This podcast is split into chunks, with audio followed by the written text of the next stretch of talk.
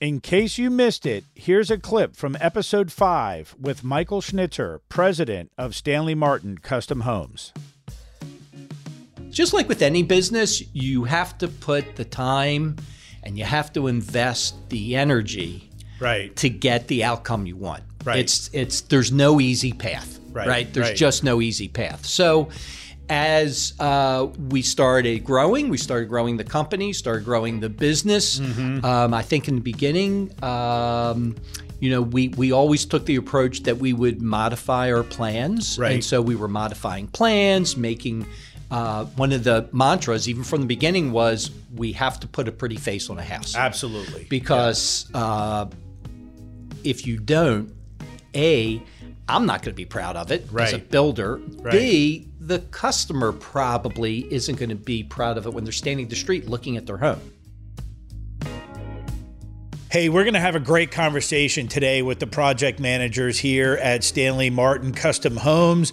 We're going to talk a little bit about uh, some of the nuances of building a home, and maybe we'll get these guys to tell us a couple of stories from the road. So here we go. John Jorgensen here, and today I'm sitting down uh, with three of the great folks over at Stanley Martin Custom Homes. I'm going to go around the room and let everybody introduce themselves. So to my right, we have Uh, my name's Patrick Kearns. I'm the VP of Construction with Stanley Martin. Great, and directly across from me, Hi, everybody. I'm Tim Brassfield, project manager with Stanley Martin Custom Homes. fantastic, and to my left, Hello, it's uh, Craig Crispin, Stanley Martin Custom Homes, project manager. Great. So we're doing a little something different today. So we're we're we're in our COVID world still. So we're in a very large room. We're all sitting kind of very far apart from each other. And uh, if you're watching on YouTube, you can see a photo of the uh, of the setup. But we're going to chat today about uh, some of the things that. Uh, go on while, while you're building a house and we're going to kind of pull back the curtain a little bit to uh, better understand what happens when you're going through the building phase at uh, at Stanley Martin Custom Homes, and we want to give you an opportunity to learn a little bit about some of our folks here that are actually uh, managing the project. So. Um, Pat, maybe you can kick us off and just give us an overview of the you're you really get involved with the customer at what stage. So let me just lay the foundation here. So we have the sales phase or the buying phase right which is kind of step one. Then we have the startup phase which is all the permitting. Then we have the building phase and we have the warranty phase. So that's how we break it all down from a marketing perspective. So you guys first meet the customer at what stage? So I'm typically getting involved right around the transition from the back office stage or the permitting stage and when we are getting ready to actually start construction of the home. okay So So at the end of the startup phase, right? So the startup phase is when the architectural plans are being developed, the site plan is being developed, you're picking all your finishes and all those things are happening. And then as you approach the end of the startup phase is when you the project managers are are generally first meeting the client. Correct. We'll get involved, um, maybe not so much with the client as much as we're just working with the back office to fine tune some of the details, um, review some of the selections, the plans, the overall grading plan. Talk about, you know, we'll we'll develop hotspots or um, push points, things that are are whether it be the the area that we're building in, the site that we're building on, um, certain customer items that are very important to them, because each person's their own individual and has different things that are hot buttons for them. Right. So we'll develop that list, and we're looking at the plans to try to review them to make sure that um, what's come off the paper and sat down with the client um, kind of transfers to what we can actually do in the field and trying to uh, vet some of those things and just go through them at the beginning stages to hopefully get rid of any problems or possible delays that might occur because we're still waiting to get information or things that we may not have the full picture of um, that may be crystal clear to the buyer or the person that's sitting down and doing the selections. But when we're looking at it from a perspective of what's on the plan and what's in the selections, sometimes those things don't transfer quite the way you'd expect them to. Right. So we're trying to vet some of those things and get them polished up prior to going into the actual start of the home. Right. Um, and then we do have a what we consider a pre-construction meeting with the client, probably anywhere from two weeks to a month before the home starts. Right. Um, just to introduce ourselves, um, get them familiar with the construction process, what to expect, um, and to go over those hot button items, just to make sure that you know the the message that on is on the paper that we're reading is clear with what the actual buyer's expectations are. Right, right. So, so Tim, does that? Uh, so when you're when you're first looking at a uh, set of plans, or you first start to get your sink your teeth into a job, what do you? Is there is there anything more you want to add to that? What are you looking for? Are you looking for? Uh, obviously, you're looking for potential things that aren't going to work, right? Obviously, What else are you looking for? Uh, well, after doing this for many years, I've come to find out what are the things, as you say, are going to become issues as we're wor- working on the project actually in the field. You kind of get aware of what to look out for, what what you don't really need to work out look out for right away. You can figure Right. it out in the field, but anything that might affect the the plan or the building of the house and, and make any delays is is like Pat was saying during that pre-construction meeting. I've already done a turnover meeting where so I've already seen the plans, but we're just trying to ident- identify any problem areas Right. at that point. Right. Okay.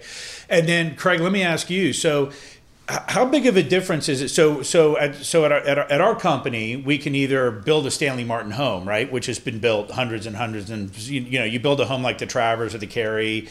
There probably are not a lot of challenges there if the buyer is just buying the home right off the shelf. So, what are you looking for differently if somebody's doing a custom plan or somebody's doing a few customizations? What kind of things get your attention in that initial look at the job versus a home that somebody's just building right off the shelf? Well, I guess first of all, the uh, each lot is completely different, Right. and most of the time they don't just take the standard plan. The plan has always changed a little bit. Well, Mm-hmm. not maybe not always, but probably ninety five percent of the time. Okay. The plan always has a slight change to it, so I don't really look at it as all right. Here's a production home that we built over and over again. You look Mm-hmm. at it as here's my customer's home, and every time we build it, it's it's a little bit different, a little bit unique, um, so that when the trades come in, uh, they're not just expecting to build the same house that they built over at the production site Right. in other words. So uh, those are the types of things that you look at for the problems that could, uh, you know, cause delays, things of that nature. Right. So it sounds like from kind of the initial look around the room, when you first are looking in that plan, the first time you see it, you guys are looking for okay, what might be the biggest challenge while I'm building this house, whether it's a site condition or some kind of a design feature. Uh, you want to get ahead of whatever the bigger challenge may be. Yeah, um, you know, some sites there the the lots are a little bit tighter. You're putting a bigger house on, so you realize there's going to be constraints when you're, you know, uh, when you first start building the house with dirt removal or bringing in dirt, um, whether it be um, where you can put the packages and how you space them out when they get delivered to you. You know, sometimes you've got the space to get a whole all your panels delivered at once, and sometimes you have to space them out a little bit more. Those are some of the things you're looking at. Um, grade is an issue. Sometimes you're looking at challenges that you're dealing with with particular grade issues. Customers may have a desire to to you know push the limits with regards to the f- backyard being a little bit flatter. So you're mm-hmm. dealing with areas where you have slopes that are increased because you're trying to create more more space for usable space in the yard. Mm-hmm. Um, obviously, you're working with the grade that's around you, so there's there are times that there's challenges with regards to that, and trying mm-hmm. to meet the customer's expectations for what they're looking for and what you can physically actually do. Um, sometimes is you know not everybody sees things the way somebody who's been in the industry for a long time does when they look at a piece of paper that's two dimensional. Right. You know, they're looking at lines on a on a paper that looks squiggly and really don't understand what that represents to them.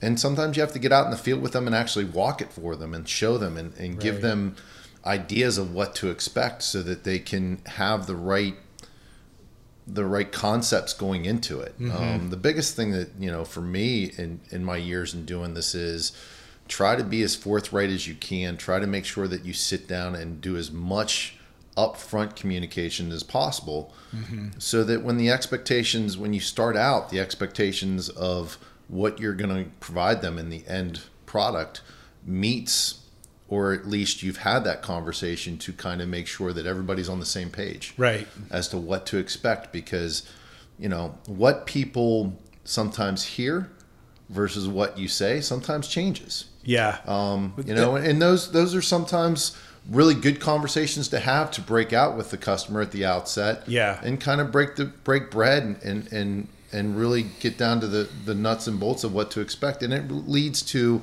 a good experience for both the buyer which is what we aim for Mm-hmm. Yeah. but also for us too because there's not as many hard conversations to have once you get further along in the process and their expectations haven't been met Right. No, that makes perfect sense. So, so Tim, what is your favorite part about be, being a project manager? I mean, what, what brings you to work every day? Because it's not, you, you know, I'll just say, having managed a lot of projects myself on the renovation side, more, I've built one home new, you know, from start to finish, but it's it's not a cakewalk.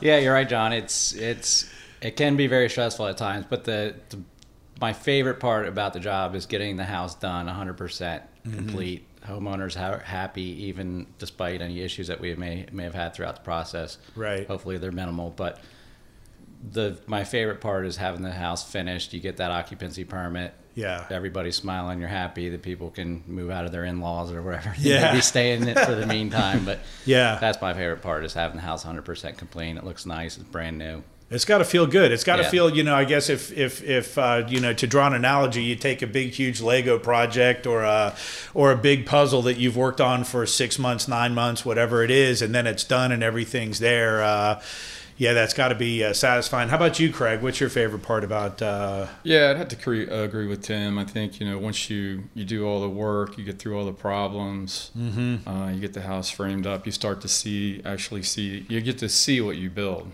Yeah, So there's a really good satisfaction uh, to be able to see the house come into um, shape.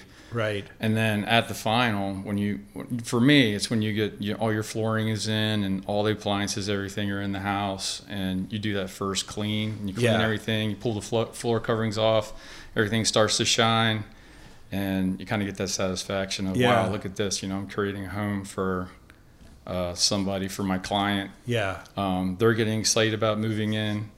The same thing, the end of the project. Typically, that's the happiest time during the project is Right. when the homeowner goes to So, settlement. so that's really interesting because you start at the very, very, very beginning, sitting down and looking at the documents before you ever even meet the client. Then you meet the client based on just this little conversation we've just had. And the first thing you want to do is try to get ahead of anything that may disappoint them, or you want to look for any place where there may be a, a, a misalignment of expectations. And then you know at the very, very, very beginning that your favorite part of the whole transaction is when you're delivering the home, and you know, but the buyer and the client doesn't know what the path is to get there. So it's really an interesting uh, Demo- experience. Demo's kind of fun too, yeah. Demo's always fun. and a lot of the homeowners want to know when it's going to happen. Yeah. You know, we try to make sure you stay away, stay across the street. 'cause It's dangerous, but Right, right. Um, well, you know, it's, it's funny you bring demo up because back in in in the early years when Mike and I first teamed up, we would go out. I would go out. I still have tons of video, but we would we would shoot video of the homes being demoed because in 2006, 7, 8, it was still kind of a new thing. There wasn't a lot of there. There certainly wasn't a lot of information on the internet about tearing down and and building new homes. And people would sometimes come out with their barbecue Oh, yeah. grills and and and make hot dogs. Or we had the fire department come out and would would they would they used to originally they would light houses on fire Yeah. Yep. and then go in and put them out. And then that got to be a problem. So they would set off smoke bombs and and uh, they would go in and do drills. And then uh, it was it was a whole big event. So that is a lot of fun um, for sure. So so um, so what else? I guess is there anything else you can think of, uh, Pat, that comes off the top of your head? That what do you love about um, your job? And you're the vice president of construction, so you, you know, I guess any really big challenges that need to be addressed, they come to your desk. Yeah, I mean, I will tell you the day to day, there's always something different that's popping up. So that's, yeah, you're building a house. There's a lot of the same elements that are in that go into building it. You know, if you look at it from that standpoint, it's you know, you dig a hole, you put a foundation in, you mm-hmm. frame a house, you hang drywall, you put the finishes in, and then you turn over the keys. Right? Right. It's it's pretty much a, a there's a step process that pretty much follows. Yeah, it. you're a manufacturer. You're a manufacturer, and you're doing- manufacturing in the field. So you're not manufacturing in a controlled environment. So that's another That's- element that's- of interest yeah, there. that's another element of interest. When Yeah. you go and buy a car, you walk in and it's been spit polished and Yeah. shined and has the new car smelling in it. Right. And you, you don't get to see the process. You're not in the warehouse watching or the factory watching it get being built. Right. And when we do one of these homes, your lot is our factory. Exactly. So- and and the owner of the product is invited to be part of the process. We're I think we're very unique from that perspective. I, I know a lot of builders out there don't want the client around while they're building the home. There, there was one builder, they're not in business anymore, but they had it in their contract that they that the homeowner wasn't allowed to go into the home until it was completed, which I never understood because they own the home. But we invite our buyers in, and you have regular meetings with our buyers, and they are watching the whole entire process come together. Yeah, it's unique in, real that time. in that aspect, and that's what kind of makes it fun, and it's sometimes challenging as well. Mm-hmm. Um, you can't control everything; we can't be there twenty four seven. So there are things that happen. Yeah. um, it's a process, and and what we always try to tell our clients going into it is, look, things are going to happen. We're that's why we're here. Right. If we could build a pr- project on paper, Yeah. and just call somebody up on a phone and tell them to be there at a certain date and know they were going to do everything exactly the way we wanted to, Right. there wouldn't be any need for the guys in this room. Yeah. Um, exactly. You know, we that's why they're there. They're there to supervise and see that things are done. And if there if there are mistakes that are made, they're there to make sure that they get corrected in the right way. Yeah. But the building process is unique in that, and and I, you know, one thing I always say is it's probably the biggest investment someone's going to make. Mm-hmm. So mm-hmm. there's a lot of stress, there's a lot of anxiety going into it, mm-hmm. and our goal is to try to walk them through that process and make it as memorable mm-hmm. and as stress free as we can. And allowing them to be involved in it and come out and see things and see the progress that's happening and get excited about it as it's getting to the finish. That's what kind of makes it enjoyable. Absolutely makes good sense. Yeah, it's it's the it, it breaks up the monotony, the uh, the the the various elements, the unique lot, the unique homeowner, every aspect of the of the finishes that are different. So so let's shift gears a little bit. So let's talk a little bit about uh, maybe some unique features that that we've put into homes that that you guys uh, like. Is anybody um, you know, Tim, does anything come to mind or Craig of a uh, feature that you've uh, put into the home that you thought was uh, particularly interesting or fun or challenging? Did, did we do anything? Well, I remember one that uh, customer wanted a secret room. yeah. wasn't that challenging, but it was kind of interesting where we just framed a hole where a closet would be. Yeah. And right after he went to settlement, he installed a, a false door, Wow. which was like a mirror. yeah. Yeah. So that was that was different. So, so Tim, any uh, features? Um, right out, what comes to mind first is wine cellar wall that I did that incorporated a stone veneer on a a uh, how would you say uh, I guess a recessed wine cellar cabinet in a family room that with with a, the horizontal bottles? with the horizontal bottle. Well, the racks Yep. were, were vertical, but Yeah. it, it held about 300, I think, bottles. We, of ac- wine. we actually feature that photo on our uh, homepage. It's part of our uh, regular scroll. So I'm, I'm, I'm glad you brought that up. That, that was a really nice feature. Now, was that climate controlled uh, at all? It or? was not climate controlled. I believe the back office gave them that option to have it climate controlled, but they opted not to do it. Okay. But the, the neat part about it was figuring out how it was going to be built in the field and um, how racks were going to get installed onto the stone veneer because Yeah. obviously the stone is not a flush surface that you Yeah. can mount something to. Yeah. So it was- seems so simple on paper, doesn't Yes. it? It's like, well, let's just do a wine. Cellar. well, the good thing is I, I worked for a wine cellar uh, builder in the past, so I, Yeah. sort of had to step up on how to how to make it work. Yeah. But it's but it's but but let's walk us through that a little bit because you you already hit about the wine racks on the stone. What other because and then you've got the huge glass wall, Right. Right. So you had a you had a I think was it two fixed panels and then one door. It was uh, two fixed panels on the outer. On there was four sections of glass. Okay. The the outer sections being fixed panels, and it was basically a French door. Okay. Two, two panels that that opened. on Two inside. swingers. Yeah. Yeah. Uh, they went floor to ceiling. Again, the tricky part of that was building, trying to figure out how we were going to attach those doors to the wall. So we, the, the plan, I believe, showed stone, Right. encasing the whole the whole recessed area of the cellar. Yeah. But we had to incorporate some wood and, and different elements to make the strength that these heavy glass panels and doors would would not, you know, move. Right. Moving forwards. Now, did you? When did you start to? What, so when you sat down at the when you first started digging into this uh, job and you initially started looking at it, did that wine uh, cellar catch your attention right away? It, it did, it absolutely did. Although I was thinking about it, I was thinking about it in the back of my mind for a long time. But with my experience, I knew I'd be able to figure it out in the field. Yeah. Um, there, there was a little direction I got from the back office how it was going to be built, but I- ultimately I ended up making the call in the field as Yeah. I saw it being coming together.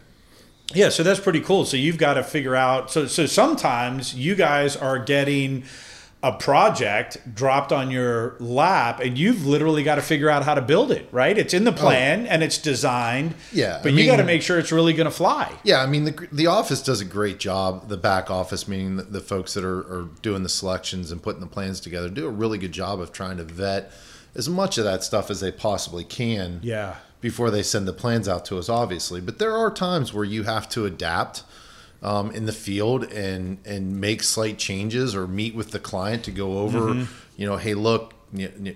this isn't working out just the way it's supposed to. We want to make sure that we're providing you with the right what you're actually looking for and what you Right. want and and provide them with options suggestions adaptations that we can make to some of these options that are Yeah. a little more you know out of the, outside the box Yep.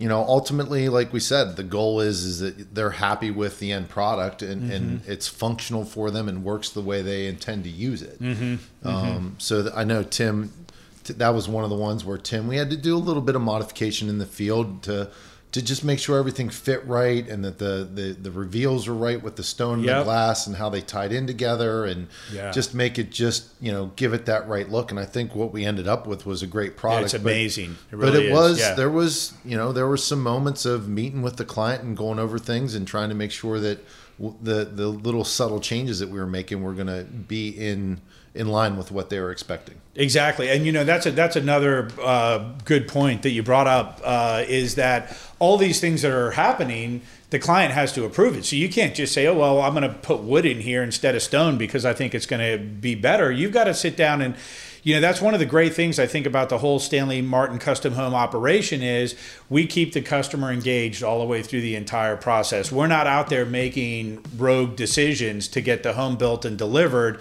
we want to make sure that it that it fits within their in their dream. So that's a good point. Michael Schnitzer here, president of Stanley Martin Custom Homes.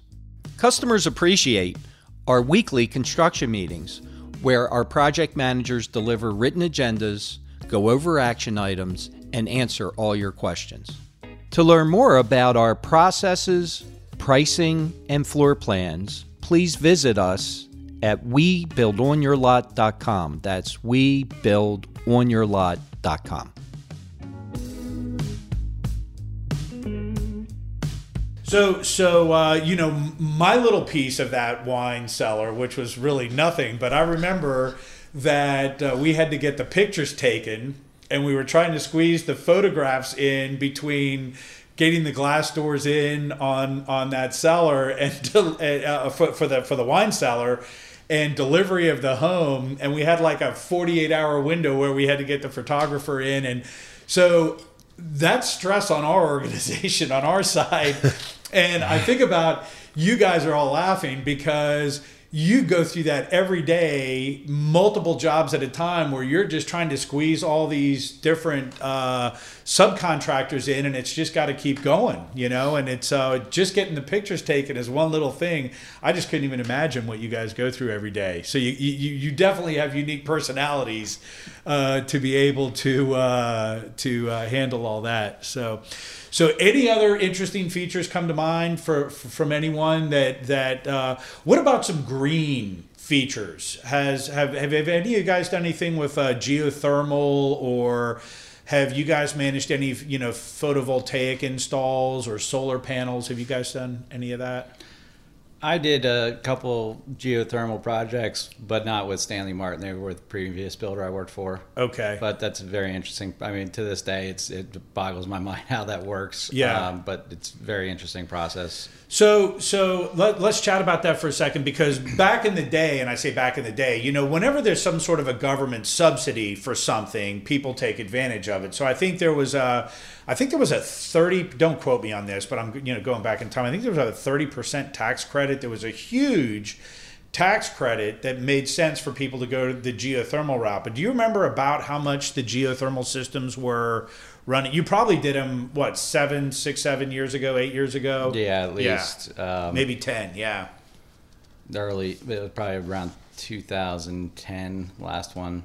That, that yeah, that makes about sense. Yeah. Um, as far as price, I, I don't recall. Okay, but so talk about what boggles your mind with the geothermal. Just the whole the whole way of drilling the pipes down into the ground and how they even get them down and and and everything looped back together is yeah. just amazing to me and the equipment that they use to make it well, all. Well, they use a well drilling equipment, right? I, yeah, yeah, I don't know if it's the exact same thing as a well driller, but it's very similar. Yeah, you have to have wells to be able to provide the, the groundwater that's actually heated from the earth that then gets into pipes that yeah. go over the the um, the grout yeah, it's the the air handler. Yeah. Um, essentially, your exchanger. heating the yeah, exchanger. The exchanger. Yeah. yeah. Um, and it's it's a really interesting concept. Uh, I think, you know, in a lot of cases, it's it's interesting in in my respect because. You know, a lot of people when they buy a house, they're they're looking at the bells and whistles. Mm-hmm. They're looking at all the different features and the things you can put inside at the upgraded granite, the yeah. cabinets, the the flooring, and, and those types of things. And um, I'm always interested in the people that invest in the upgraded insulation and doing yeah. the foam insulation and the, the possible solar panels and the right. geothermals that can save them a lot of money down the line if yeah. they just you know look at, at what's happening with energy price yeah. costs and things along those lines those are things that you know are, are really interesting in some of the technology that's out there and even some of the, the, the factories now that are putting in the loops in their floor in their concrete flooring to heat their their warehouses mm-hmm. and their office space versus running your traditional air handlers is right. there's some really interesting technology out there that um, I think you're going to see a lot more people use in the upcoming years. I agree with that. Yeah, wholeheartedly. So, so, um, so it is interesting. You've got to pick where you want to put your money, right? Yep. Everybody has a budget. Every buyer has a budget. Every buyer has a dream. And do you want to put your money into green features, or do you want to put it into bells and whistles, or some people build a very large house. You know, they want square footage. Yep. You know, so interesting. All right, so let's talk, Craig. Let's talk about site work. Okay, site work. Let's talk about site work. so, so, site work, yeah, we have a lot of BMPs. Yeah. Uh, so what is that? Uh, they call it. Well, I think it's just. I don't know if it's the official name, but yeah. it's what most people in the industry call it. Uh, best method and practices. Okay which are required by a lot of the jurisdiction. I think Arlington County was the first one to really start to push it, where they're just trying to keep the the runoff water on the lot mm-hmm. by using planter boxes and so what uh, is a planter box? So planter box is uh, something that they run typically run the roof water down into the gutter yeah. through the downspout and it goes into a planter box which is filled with gravel a pipe yeah. a drain pipe that comes out of the bottom gravel, and different types of soil condition soils mm-hmm. that are specifically spelled out in the site plan mm-hmm. that all have to be documented and um certified by an engineer, and then turned into county. So basically, it just filters the water. So it's a giant filter. It's a filter. Yeah, and, and, they call it- it, a planter box because Yeah. it's attached. It's it, now it's part of the foundation, right? in most cases, Yeah. the way we do them, uh, they can be detached. They can be built out of different types of material, from concrete to wood. Okay. Um, we typically use concrete. Um, and then in most cases, it drains out and goes into an, either an infiltration trench or it could just drain out somewhere onto the lot and run off. Um, but it all has, I think it all starts out with the um, permeable space on the lot. Right, the So, lot coverage we the call lot it. coverage, yeah, yeah. exactly. Yeah. So now, so is it so the downspouts from the gutters on the roof are then piped into these planter boxes And then sometimes piped into infiltration trenches. in addition to the in addition box. to that, which tries to keep the water on the lot so it doesn't run off into the streams, rivers, and uh, you know eventually ends up in the Chesapeake Bay. yeah, So um,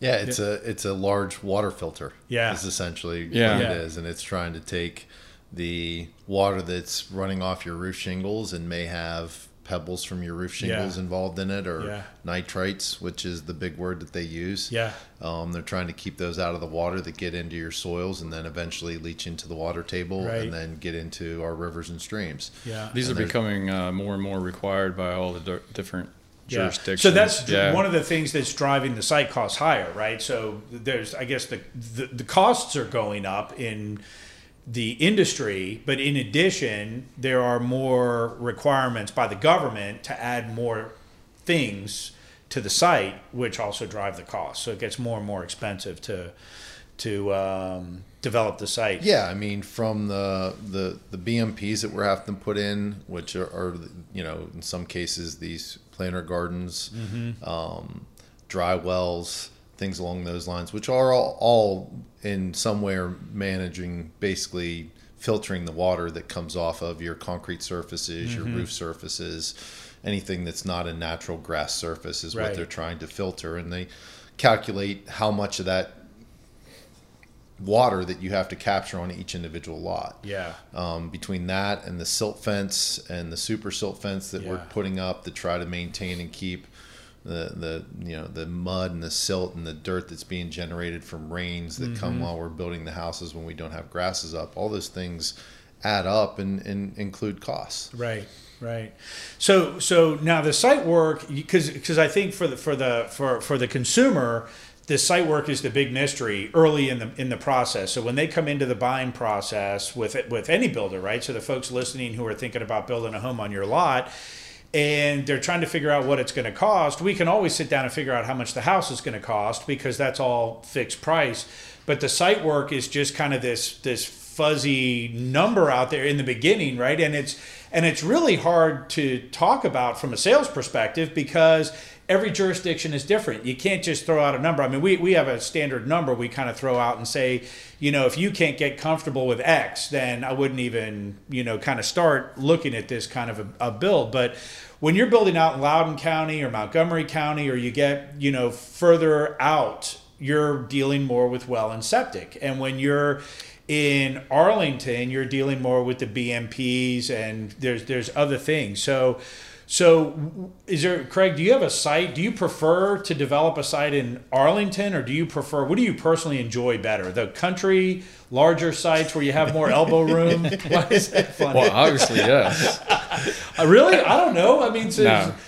I Well, mean, you guys are it- it- project well- managers, and I don't, you know, I, I, I don't know if you like the little lots in Arlington where you have to stage in everything. You don't have any room to. Well, no, put- I, mean, we like to have a little more room yeah, uh, to work. fewer neighbors yeah. Fewer well, that's neighbors true. complaining, yeah. yeah. There's I mean, always the really- unknown when you're in a tight spot that's Yeah. very urban and you've got a, a lot of people along a street. It, Yeah. it becomes complicated. Like Yeah. the last thing we want to do is aggravate people by being in their neighborhood. right. Um, Or you have to stage your deliveries because Yeah. there's only enough room in the front yard for one delivery of lumber. right. So then and you so have to you- deliver it. Then you have to install. And then the guys need to take it, and then the next one comes, and Yeah. so on and you got to so find a place to put a dumpster that's not in the way of pouring Right. concrete or dropping panels. Right. You got to make sure that you actually have parking for the contractors so that they're not, you know, Yeah. taking up all the parking for the customers that Yeah. or the neighbors that are used to not being disturbed and not having five different vehicles on their street that are loaded with whatever that we're Yeah. using that day.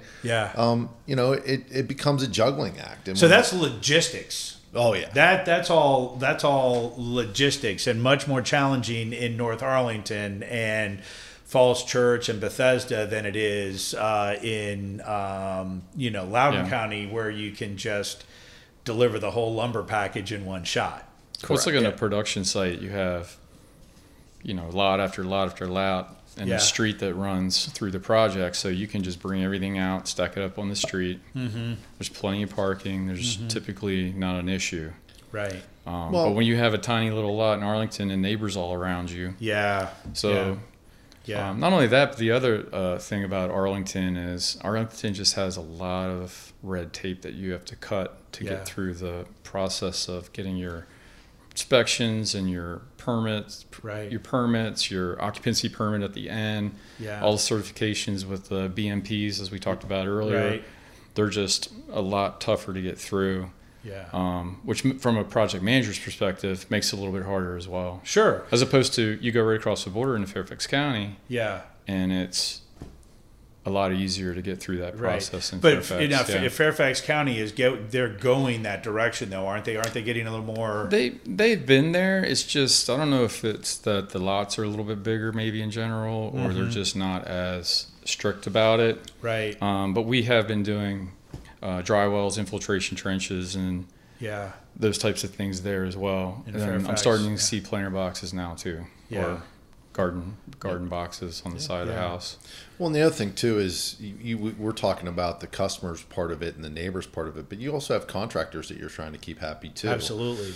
And when you are only able to deliver so much of a lumber package, and the framer actually shows up and has a crew of guys that whip Yeah. out and get rid of all that lumber in half a day, Yeah. and then are sitting there looking at you like, well, what do I do next? I'm wasting my time here. Yeah. You know what I mean? So you're trying to juggle both the, the expectations of the neighbors and the and the customer themselves as to what you're doing in their neighborhood and, and the the day-to-day stresses you may be causing them but then you also have to keep your your contractors happy too and be able to continue to provide them work and let them be efficient and effective Right. and you know it, it's a business right And you got to answer to Michael Schnitzer too. Yeah. On top of that. yeah Right.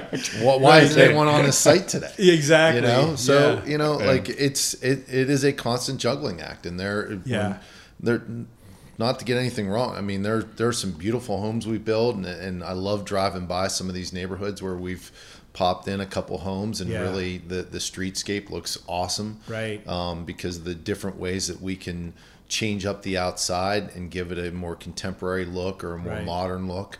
Some of those things that we do with the homes are really exciting because you take a house that you think you've seen built production wise 50 times that has the same appearance and look, and then you put a, a modern or contemporary look on it and you drive by and it looks like a completely different house. It's amazing, isn't it? It's yeah. it, it's you know, and and you see more of that when we're working in the Arlington area and things like that, where people are doing more of that stuff. Mm-hmm. So that that part of it's enjoyable, but there are some stressors that are added when you're doing a, a, a you know in a tight little area like that. Right, right. Well, you know, one of the things I think that we do as a company is we always reach out to the neighbors before we start a project, and they all get letters, and uh, they're all invited to learn about what it is uh, we're doing. So we do want to start out the relationship with the neighbors on the right foot. So I can understand it is challenging, and uh, um, no, no question. That's uh, there's a lot of things you guys are dealing with uh, besides just building a house. Yeah, and, and these days in COVID, it's even more interesting because they're all at home all day long Oh, too. didn't even think about So that. you know what I mean, Yeah. like where they were typically the kids were going to school and Right. the and the parents were going to work, and Yeah. there weren't a whole lot of cars on the street. Oh, boy. kind of had that rush hour problem in the morning, yeah. You and know. then you, and then it was pretty clear for the work. But day. now Yeah. they're home, and, Yeah. and I get it. It's it, it, you know we're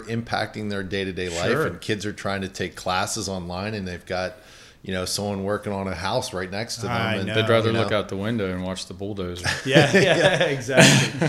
so, so let's talk a little bit about um, you know developing a site. So those are some of the challenges in, in the infill, right? So we've got. Is there anything else you can think of that that Tim that uh, you know maybe we didn't touch on on infill development? So I didn't even think about the logistics. Uh, really, I, that's something. Uh, that that you guys are dealing with. I'm trying to see this from your perspective today. You know, not only are you building a house, you've got to manage uh, logistics with contractors and neighbors and all that. But- Yeah, the only other thing I don't think we, that was mentioned was the the times that we're allowed to work in each jurisdiction is different. yeah. So, for an example, I mean, I'm not going to say I'm right on this, but Arlington, for example, you may be able to start at nine o'clock on a Saturday, Right. and you have to be finished by three o'clock. Yeah. And then Sunday you can't work at all. It's it's different for each jurisdiction. So when you have an infill lot, I just finished one in Alexandria, which was a lot right in the center of a townhome complex Yeah. And I was getting emails for the first three weeks. Yeah. that guys were working there on Saturday.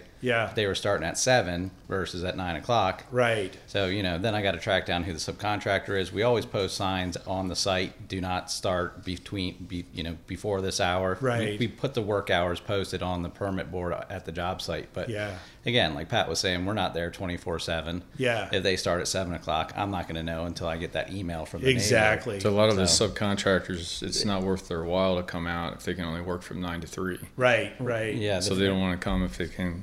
They can by the time they set up, get started, Yeah. and then they got to pack up. And Well, yeah, no kidding. It takes an hour to get set up sometimes, you know, and, Yeah, by and the an time hour you to get the break- generator out Yeah. of the truck and gassed Yeah. up and started Yeah, and all the yeah. tools out of the truck or the van and then Yeah. it's it's ten thirty. Yeah, exactly. if you're no, it makes at total nine. sense. Yeah. So So so getting out to the to the hinterlands, we say sometimes, which aren't the hinterlands anymore No, because not no, all. they're not at all. Uh, but but putting in like wells and septic systems. What do you guys? Um, Well, they, they could be challenging uh, because you- it, it adds another aspect. The health department has to come in and Mm-hmm. do the inspections, um, which can cause delays depending on which county you're in. Um, also, the uh, weather. Yeah. With the amount of rain that we've had the last three years, I think it's been more than average. Oh, I would- I um, would starting in 2018 when we Yeah. broke that record. yeah. So sometimes they won't let you actually put in the uh, the um, Septic field. the septic fields right. um, if the dirt isn't dry. Mm-hmm. So I, I think that's probably the biggest issue with. Uh, Yeah, I mean, I think the biggest, like what Craig's saying, there there are some challenges with doing it, but I think the biggest issue that I see is you get to the very end and you're trying to, you know, like you said, the, the anticipation's built up for the client. Yeah. you know, they want to get it. They they've been through this process. They spent the time to.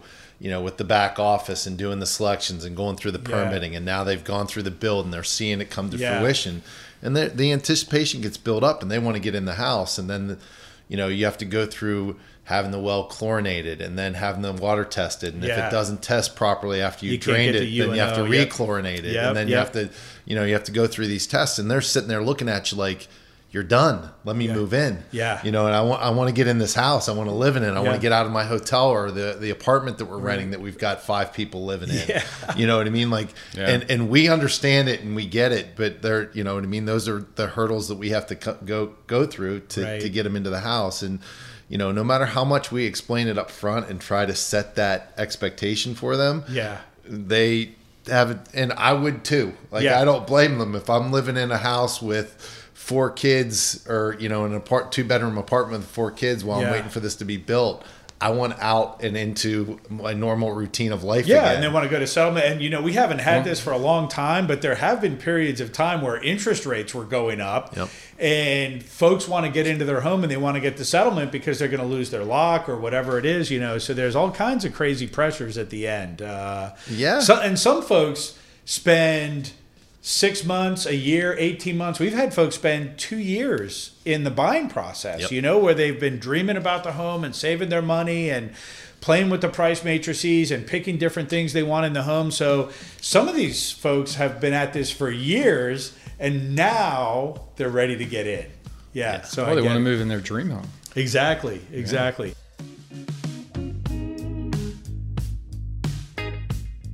John Jorgensen here, and if you're considering building a new home in Northern Virginia or Montgomery County, Maryland, reach out to us through our website, webuildonyourlot.com. That's webuildonyourlot.com.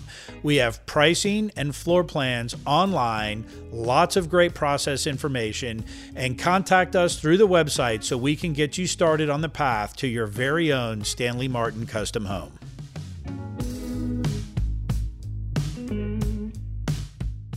All right, let me let me shift gears again. So, any are there any funny things that have happened or any crazy stories that uh, you folks are telling around the water cooler, uh, the proverbial water cooler, because there is no water cooler anymore.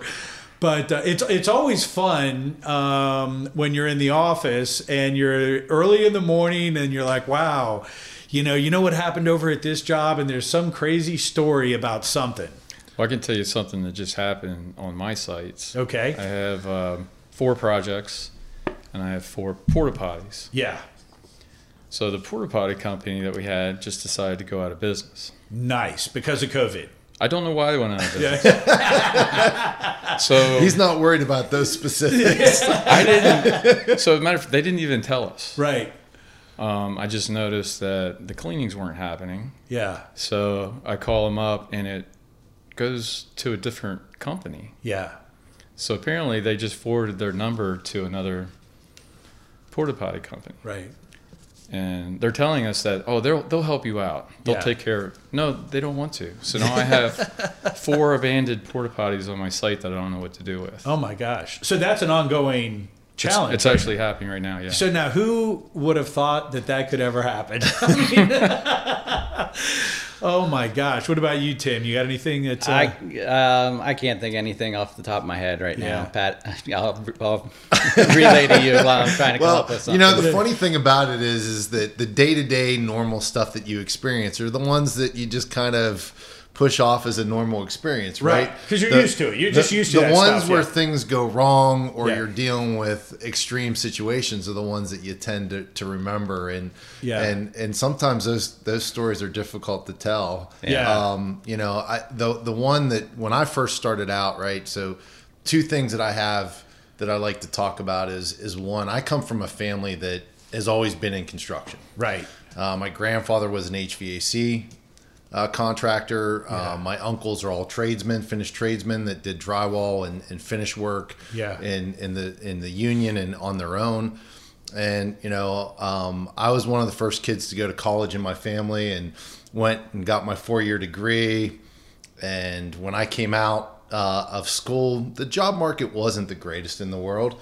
Um, and I ended up taking a job in, in construction management Right. And I'm all excited. I take my parents out to, you know, I've graduated from college. I've got my first real job. Yeah. You know, I, I worked various jobs and actually worked in construction to help pay my way through school. Yeah. But this was my first real job where I wasn't, you know, also taking classes and I went through the interview process and signed a contract and all that kind of stuff and, and did all that. And it was in construction. And I sit, so I take my parents out for a nice meal to celebrate and announce that I've gotten this job. And, uh, so, so I sit down I'm telling my parents about, hey, you know, I, I, I've accepted a job. I'm going to be moving to Baltimore. And, um, they're like, okay, well, what are you going to be doing? I'm going to be working in construction. And I, I, I think it was the biggest disappointment I've ever seen in my mother's face. she looked at me. That's and the whole she's reason like, you went to college, Why? Pat." Why did you go to college? You could have gone and worked for your uncles or your Yeah. grandfather, Yeah. and been in construction. Why'd we spend all this money? And why'd you spend all the money on school? And I'm like, no, no, I'm going to be in management Yeah.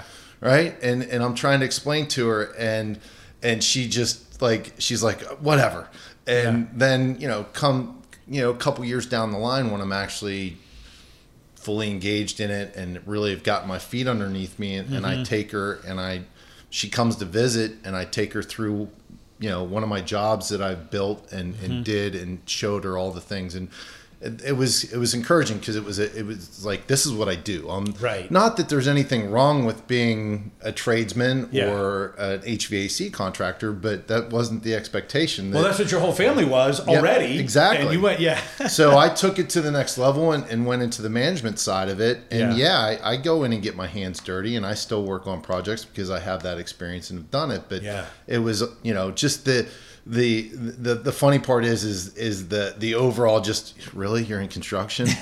Um you know what i mean? But now she sees what it's become and, and where i am with things and it's it's a, it's a completely different story. Yeah. um the other one that i tell people is is probably one of my most uh uh, you know, it just being young and, and some of the things you do when you're when you think you're you know you don't have any risk in the world is I was working as a construction manager for a different builder and there was a hurricane that hit and speaking of BMPs we had a bunch of houses that had been built that had already been stabilized but we had stuff that was uphill that we were still building so we still had silt fence around the yard drains that were in the backyards and Right. the hurricane came in and was going so strong and the rains were coming down so fast that the silt fence around those drains was causing the level of water to build up and actually it was getting ready to wash into people's welled exits Wow. so we actually it was raining so bad that they had basically told us and the winds were so strong that we didn't have anybody working that day and my boss calls me up and said hey we've got a problem at one of your jobs people are starting to get worried because they see the water rising they think it's going to come into their homes can you go out and take a look at it Yeah. he agreed to meet me out there and immediately when we got out there i could see what was going on Yeah. and assess the problem. And he's like, Well, what are we going to do? I'm like, Well, I- can probably go out there and, and cut the silt fence to let the water go into the yard drain. Right. He's like, Okay, well, let's go do it. So when I get out to the top of the yard drain, I'm actually standing on top of it, and the water's up to about my neck. Wow. And the yard drain is actually it's four sides where the water can get into Yeah. it Yeah. Yeah. um, and it's probably two feet below where I was stand where I was standing. Yeah. So I took a, a box cutter knife or a razor knife, Yeah. and I went down. And as soon as I cut the silt fence that was in the opening, it started sucking the water in And you. and me um, almost down the drain. I was able to brace myself Oh to my keep from gosh. going going into it. But by the time I came back up just from that one single cut and was standing on top of the yard drain, it was Yeah. now down at my ankles. Wow. And that was probably in about 30 seconds or less. Wow. That's So, crazy. Yeah, one of those things where you just you you think of doing something and you're like, yeah, I'm going to go solve this problem for these people. Yeah. yeah. the next thing you know, you're almost getting sucked down a, a storm drain pipe. Yeah, we call that a youngster error. Yes, Yeah. it was. yeah, yeah. That is amazing. Yeah, you do. You know, it's funny when you're young, you think you're invincible. Yeah, And you can just go fix it. Yeah. And, and until something bad happens, you're good. Yep. Cool. So any other any other stories that you want to share? You good? We have a lot of stories that we probably shouldn't share. yeah, I, I've been sitting here while Pat was telling all you guys about that his story. I've been trying to think about funny things, but I think they're things I'll keep to myself at this Understood. point. The only thing I will mention though is uh, back in 2014, I was working for a builder out of well, when I started with him in 2005, he was in uh, Arlington. Then their office moved to McLean. The uh, the owner ended up passing away, but I was actually working on a project in Arlington uh, that was basically two weeks from being completed when he passed away. And when he passed away, the, the entire company shut down. Oh. So myself and my brother got hired by the homeowner to finish the house. Mm-hmm. And it was in the middle of the summer. We were out there working on the roof, doing some. It had a knife edge roof detail on the Right. front porch that we were finishing up out there with my shirt off because it's hot in the sun. And then a couple years later, I meet my wife, and uh, we're just talking stories about stuff. And we had all these funny coincidences how we knew this person and that person. It turns Yeah. out one of her best friends lived right across the street from that house that I was working on. Yeah. And it turned out that they had been watching me from across the street that day or the, that Roofing week when I, when I had my shirt off. Put two and two together, you know, it was just a funny coincidence. had you- small and you, world. And you hadn't even met her yet. I hadn't even met her. Oh my gosh. We got married in 2015. Well, congratulations. So that was, So how did you end up I guess meeting your wife? after. Everybody wants to know. I'll keep that to myself. It's another story that can't be told. It's another story for another for another podcast. Yeah, I hear you. I hear you. All right, fellas. Anything else come to mind, Pat? Craig? No. Well, listen. Thanks for coming in. Enjoyed the chat, and uh, hope this is the first of many. So. Uh, we're, we're starting off on a new project here. We're having a lot of fun. We have a lot of uh, episodes in the can already. So, this is our first time sitting down with the group. We appreciate you guys coming in, and uh, we'll, Well, continue. thanks for to- having us. Yeah, Yeah, thanks, thank you. Craig. Thanks, Pat. Yeah. Thank you. Enjoyed it. All right. See you guys. All right. See ya. Thanks. Yeah. Bye. Bye.